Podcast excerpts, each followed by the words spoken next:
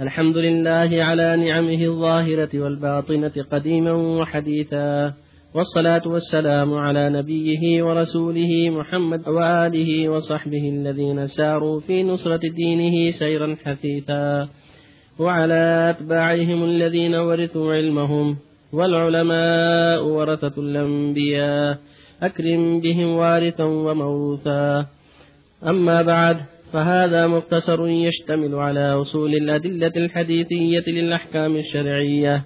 حررته تحريرا بالغا ليصير من يحفظه من بين أقرانه نابغا ويستعين به الطالب المبتدئ ولا يستغني عنه الراغب المنتهي.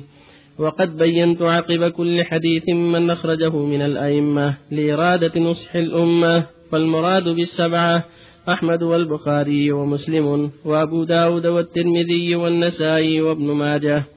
وبالستة من عدا أحمد وبالخمسة من عدا البخاري ومسلما وقد أقول الأربعة وأحمد وبالأربعة من عدا الثلاثة, الثلاثة الأول وبالثلاثة من عداهم وعدا الأخير.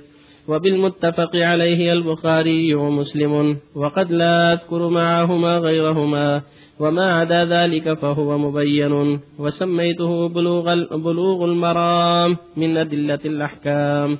والله أسأل أن لا يجعل ما علمنا علينا وما علمنا علينا وبالا وأن يرزقنا العمل بما يرضيه سبحانه وتعالى. كتاب الطهارة باب المياه. عن أبي هريرة رضي الله عنه قال قال رسول الله صلى الله عليه وسلم في البحر هو الطهور ماؤه والحل ميتته. أخرجه الأربعة وابن أبي شيبة واللفظ له وصححه ابن خزيمة وصححه ابن خزيمة والترمذي ورواه مالك والشافعي وأحمد. وعن أبي سعيد الخدري رضي الله عنه قال قال رسول الله صلى الله عليه وسلم إن الماء طهور لا ينجسه شيء. أخرجه الثلاثة وصححه أحمد.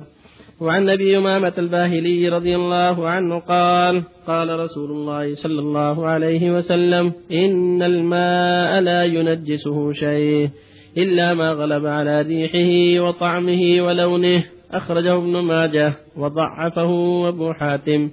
وللبيهقي الماء طهور إلا إن تغير ريحه أو طعمه أو لونه بنجاسة تحدث فيه. وعن عبد الله بن عمر رضي الله عنهما قال قال رسول الله صلى الله عليه وسلم إذا كان الماء قلتين لم يحمل الخبث وفي لفظ لم ينجس أخرجه الأربعة وصححه ابن خزيمة والحاكم وابن حبان. بسم الله الرحمن الرحيم. الحمد لله وصلى الله وسلم على رسول الله وعلى آله وأصحابه من اهتدى بهداه. أما بعد المؤلف حافظ بن حجر رحمه الله في هذا الكتاب أوضح اصطلاحه في هذا الكتاب والداعي إلى تأليفه هذا الكتاب. وقد أحسن رحمه الله وأجاد فيه ونصح الأمة فيما فعل رضي الله عنه ورحمه. وبين أنه نسب الأحاديث إلى مخرجيها لإرادة نصح الأمة حتى يكونوا على بصيرة حتى يكون طالب العلم على بصيرة. فالسبعة مراد بهم أحمد رحمه الله بن حنبل والبخاري ومسلم وأبو داود والترمذي والنسائي وابن ماجه. إذا قال السبعة فمراد هؤلاء. وإذا قال الستة فمراد من عدا أحمد. وإذا قال الخمسة مراد به من عدا البخاري ومسلم. وإذا قال متفق عليه مراد به البخاري ومسلم. وإذا قال أربعة والأربعة وأحمد إذا قال أربعة مراد به السنن الأربع. وإذا قال خمسة فمراد بأحمد والسنن الأربع. أو قال أحمد والأربعة. وإذا قال متفق عليه فمراد به البخاري ومسلم. وقد يذكر معهما غيرهما. وقد أجل في هذا الكتاب لمن تأمل الكتاب عرف أنه اعتنى به رحمه الله في تخريج أحاديثه نسبة إلى مخرجيها. وهو كتاب مختصر. حقا. يصير من يحفظه بين أقرانه نابغة. فيستعني به الطالب المنتهي المبتدئ ولا يستعني الطالب المنتهي. هو كتاب محرر جمع جملة من الأحاديث الصحيحة فجدر بطالب العلم أن يحفظه وأن يعتني به حتى يعرف جملة من الأحاديث الصحيحة وجملة من الأحاديث الضعيفة. ومن ذلك ما ذكر في كتاب الطهارة. الحديث الأول قوله صلى الله عليه وسلم الماء طهور لا ينجسه شيء. قال قول صلى الله عليه وسلم في البحر هو الطهور ماؤه الحل ميتته. هذه جملة عظيمة مفيدة من جوامع الكلم هو الطهور ماؤه الحل ميتته. والله قال وحل لكم صيد البحر وطعامه لكم وللسيارة. فقد دل القرآن على أن صيده حلال لنا وأن طعامه لنا. ودل الحديث على ما دل عليه. دلت عليه الآية أنه هو طهور ماء وحل ميتته. فالبحر ماؤه طهور سواء حلوا أو مالحا سواء نهرا أو مالحا. ميتته حلال. ولهذا أكل الصحابة من العنبر التي وجدوها على الساحل نحو شهر وهي حوت عظيم. فالأصل في ميتته وفي سمكه وفي دوابه الحل هذا هو الأصل. لقوله جل وعلا أحيلكم صيد البحر وطعامه متاعا لكم وللسيارة ولقوله الطهر ماء والحل ميتته وذهب بعض أهل العلم إلى أنه يحل منه ما يحل في البر ويحرم ما يحرم في البر. ولكن ليس دليل على هذا. فظاهر القرآن والسنة أن ما أنه أن صيده كله حلال. سواء كان له جنس في البر أو ما له جنس في البر. وإذا تورع الإنسان عما يشبه الحيوان البحري البري المحرم كالكلب والخنزير فلا بأس من باب الاحتياط. أما الجراد فالصواب أنه بري وليس بحريا ولهذا يعيش في البر ويطير ويرعى فهو بري. لكن الله أباح لنا ميتته كما يأتي في الحديث. فأما الميتتان الجراد والحوت. الحديث الحديث الثاني إنه صلى الله عليه وسلم قال في الماء الماء طهور لا يجلسه شيء. وفي حديث لما غلب على ريحه حديث أبي سعيد يدل على أن الاصل في الماء الطهارة هذا هو الأصل. فلا يجلس إلا بدليل. والنجاسة التي لا تغيره لا تنجسه هذا هو الصواب. الماء طهور لا ينجس فيه إلا ما غلب على ريحه أو طعمه أو لونه فهذا ينجس باجماع المسلمين.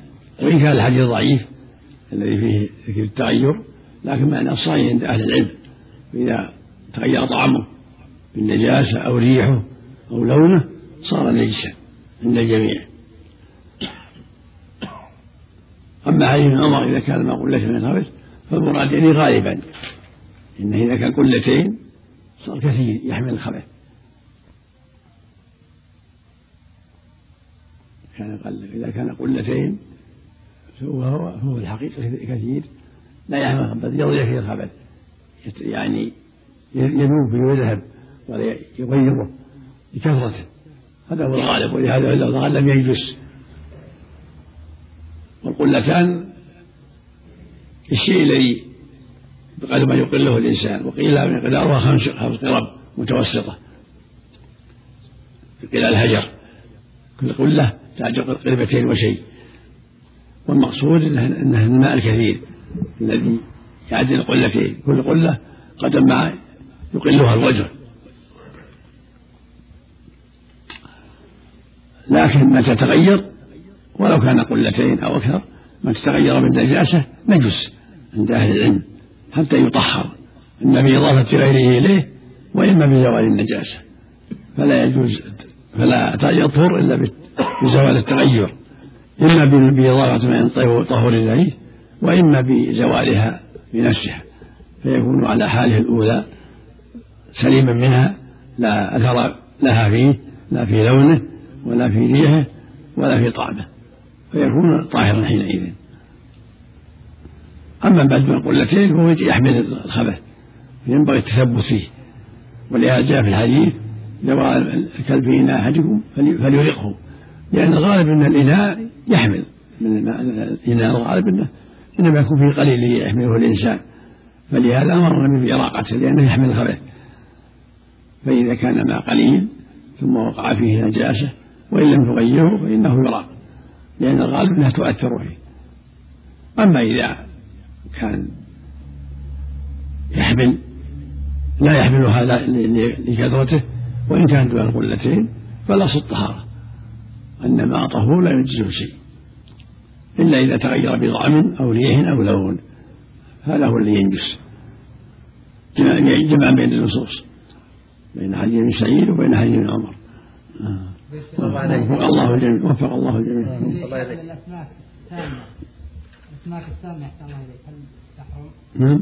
الاسماك السامه في البحر. هل تحرم ولا حلال؟ إذا وجد شيء يضر لا يحرم. إذا وجد انصح ولا ما يعلم فيها اسماك سامة. حيات في حيات. إذا وجد يقال حيوان ما يقال اسماك إذا وجد حيوان يضر لا لا يستعمل. الله عليك تقسيم أصحاب المياه إلى ثلاثة ظاهر وطهور ونجس. الاصل قسمين المعروف قسمان طهور ونجس. الله عليك الجمع بين حديث أبي سعيد وبين حديث ابن عمر عفى الله هذا الجمع بينهما إنه إذا بلغ القلتين في الغالب إنه لا يحمل. محمول على الغالب. نعم. وحديث أبي سعيد يحمل على القليل عفى الله إليك. عام. حديث أبي سعيد عام. احسن الله اليك حديث أبي سعيد صحيح عفى الله عليك نعم. احسن الله اليك الله اليكم يا شيخ. الجراد هل يعد صيدا في الحرم ويجب على من صاد الشيء؟ الجراد صيد بري يعيش في البر. يجب على من صاد الشيء قيمته اللي هو يسوى قيمته. إذا قتله عليه قيمته يصدق بها. الماء القليل إذا وقعت النجاسة يراق مثل ما قال النبي صلى الله عليه وسلم. حتى إذا إذا وقع الخلفين فليرقه. حتى لو لو تغير أحد أوصافه. إذا تغير أوصاف وجه ما في شك. حتى إذا حتى لو ما تغير. شيخ الله يزيد الآن المياه معالجة كيميائيا حتى يزول منها رائحة النجاسة وطعمها. إيش؟ المياه. المعالجة كيميائيا حتى يزول منها الريح والطعم واللون لون عند النجاسة. هل تطهر؟ بفعل الإنسان يعني. أي أي ماء؟ مياه الصرف الصحي يا شيخ. تعالج الآن كيميائيا حفظك الله. تعالج كيميائيا حتى تعود. ما ما أعرف ما أعرف حاجة. وش معنى هكذا؟ يعني الماء يا شيخ مياه الصرف الصحي. يعني فيها نجاسة؟ إي نعم. لا ما تعالج يا شيخ. لا ما يصح. إلا إذا أضيف إلى ماء طهور. صارت قلتين بمواد كيميائية لا ما ينفع. هنالك فتوى لكم يا شيخ باللجنة الدائمة. فتوى اللجنة الدائمة أنكم إذا قلتم إذا ذهبت عنها أوصاف النجاسة جاز التطهر. ما أعرف ما أعرف المذكور الماء الماء النجس إنما يطهر بإضافة ماء كثير إليه. إذا نجس ما ما في حيلة. لكن إذا أضيف له ماء كثير طهر. أحسن الله إليك. إذا تزوج الرجل امرأة ثالثة هل ينظر إلى الزوج الثاني؟ كونها بكرة وثيب من حيث الإقامة عند الثالثة يقيم عنده ثلاثا أو مثل مثل اللي معه واحد. نعم. يعني ينظر للزوجة الثانية أما الأولى فلا نظر لها. كلها كلها المقصود سواء واحدة ولا اثنتين ولا ثلاث؟ إذا تزوج عليها نعم. إن كان بكرة يقيم عندها سبع وإن كان ثيب ثلاث الله. إليك يا شيخ. الحديث صحة الذي كان النبي صلى الله عليه وسلم يصلي ركعتين بعد صلاة العيد في بيته. سند في ضعف وأما عجب إسناده في ضعف. حسنها المؤلف لكن يأتي الكلام عليه إن شاء الله. الحافظ له. يأتي الكلام عليه. إيه ضعيف. وقد وهم الحافظ في تحسينه. وعن أبي هريرة رضي الله عنه قال قال رسول الله صلى الله عليه وسلم لا يغتسل أحدكم في الماء الدائم وهو جنب أخرجه مسلم وللبخاري لا يبولن أحدكم في الماء الدائم الذي لا يدري ثم يغتسل فيه ولمسلم منه ولأبي داود ولا يغتسل فيه من الجنابة. وعن رجل صحب النبي صلى الله عليه وسلم قال نهى رسول الله صلى الله عليه وسلم أن تغتسل المرأة بفضل الرجل أو الرجل بفضل المرأة وليغترفا جميعا. أخرجه أبو داود والنسائي وإسناده صحيح. وعن ابن عباس رضي الله عنهما أن النبي صلى الله عليه وسلم كان يغتسل بفضل ميمونة رضي الله عنها. أخرجه مسلم. ولأصحاب السنن اغتسل بعض أزواج النبي صلى الله عليه وسلم في جفنة فجاء يغتسل منها فقالت إني كنت جنبا فقال إن الماء لا يجنب وصححه الترمذي وابن خزيمة. بسم الله الرحمن الرحيم. الحمد لله. صلى الله وسلم على رسول الله وعلى آله وأصحابه من اهتدى به أما بعد هذه الأحاديث من باب الغياه من كتاب الطهارة. يقول المؤلف رحمه الله عن النبي صلى الله عليه وسلم من حديث أبي هريرة لا يغتسل أحدكم بالماء الدائم هو الجنوب واللفظ الآخر لا يبول أن أحدكم الماء الدائم الذي يجري ثم يغتسل فيه. ولمسلم منه. وهذا يدل على أنه لا يجوز للمسلم أن الماء الدائم ولا يبول فيه لأن هذا يقدرها الناس ويفضي إلى نجاسته. ولا ينجس بذلك إلا إذا تغير كما تقدم إن الماء طهور لا ينجس فيه. فالماء فالبول فيه أو السال فيه لا ينجسه لكنه يقدره وربما أفضى إلى تنجيسه. فلا يجوز للمسلم يغسل الماء الدائم والماء الدائم الراكد مثل الحوض الراكد مثل المغدر الراكد وأشبه ذلك. أما الجاري النهر جاري فلا يضر لأنه تذهب به الجرية. إذا بات في محل ذهبت بها الجرية كذلك الحديث الثاني يقول صلى الله عليه وسلم نهى الرسول أن يغتسل بفضل المرأة والمرأة بفضل الرجل ولا تلفها جميعا. هذا على سبيل الكراهة ولا بأس في حديث ميمونة أن تغتسل ميمونة ولكن الأفضل أن يغترفا جميعا. قالت عائشة كنت أغتسل مع رسول الله من إناء واحد تختلف أيدينا فيه من الجنابة. ويجوز ويجوز اغتسال بعض المرأة. لا حرج في ذلك. الحديث ميمونة وما جاء في معناه. هو لأن الأصل الطهارة لكن انفرادها به أو انفراده بها قد يحصل فيه بعض التساهل. فإذا اغتسلا جميعا يكون ذلك أكمل وأفضل. وإلا فالأصل الطهارة. إن الماء طهور لا فيه. فالنهي للكراهة. جمعا بين الأدلة. جمعا بين الأحاديث الصحيحة في هذا الباب. ولهذا قال إن الماء لا يجنب فالماء طهور ولكن ترك الاغتسال فيه بعد بعد بفضلها أفضل. إذا اعترفها جميعا فلا بأس. وفق الله الجميع. الله إليك. بارك الله فيك. معنا بعض فتاوى اللجنة الدائمة حول سؤال الأخ بالأمس. عن ترقية تصفية مياه المجاري. بارك الله فيك. إذا ذهب تغير اللون والطعم والريح صار الماء طهورا. نعم. نقرأ بعض الفتاوى. نعم. ما يحتاج. نعم. نعم.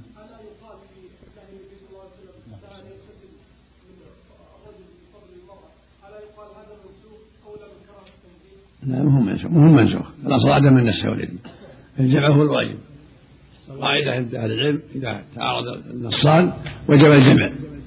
إلا أن يتعذر وتوفر شروط النسخ. ما عليه بيان الجواز. بيان الجواز ولكن يكره فعله لأن الرسول نهى عن ذلك. جاء بين النصوص. صلى الله إليك إذا تناول الماء تناولا يغتسل منه. نعم. إذا تناول الماء تناولا من الماء الراكد ما في يغتسل منه. ما يحب أحسن الله. أحسن الله عليك الاغتسال في الماء الراكد نهي عنه فقط بدون البول؟ يعني ما البول يبول ينهى عنه والغسل ينهى عنه. كلاهما منهي عنه. كلاهما. منفردا. نعم. كل واحد منفرد. سواء قديم أو جديد يا شيخ. نعم نعم. سواء يعني حاضر أو قديم. يعني مثلا نصب عليه الحوض ينهى عنه ولا يكون قديم الماء. إذا كان داعي راكد يعني ما يجري. إيه؟ سواء بال فيه وصب فيه إذا صب فيه ولا في وسطه أو بال فيه أو اغتسل فيه أو اغتسل فيه ما صب فيه. الم- المعنى واحد. نعم. مطلقة ظاهر عليه العموم. نعم. أحسن الله إليك. يرفع الجنابة ولا ما يرفع الجنابة؟ نعم. من اغتسل في ماء راكد نعم. يرفع الجنابة يا شيخ؟ نعم. يجزئ هذا الغسل أقصد أحسن الله عليك من عمل واغتسل في ماء راكد الأصل الأصل عنده إبطال ما المنهي عنه النهي يقتضي الفساد. هذا الأصل في النهي عند أهل العلم.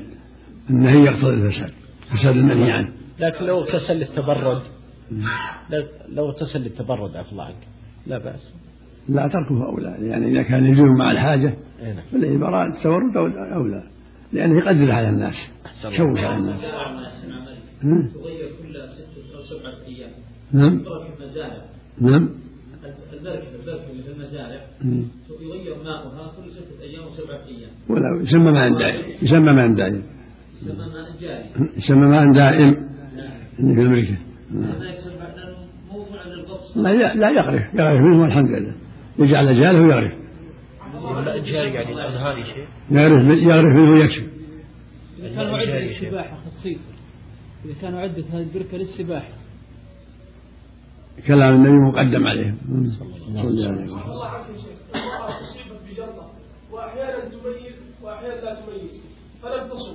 فهل عليها أن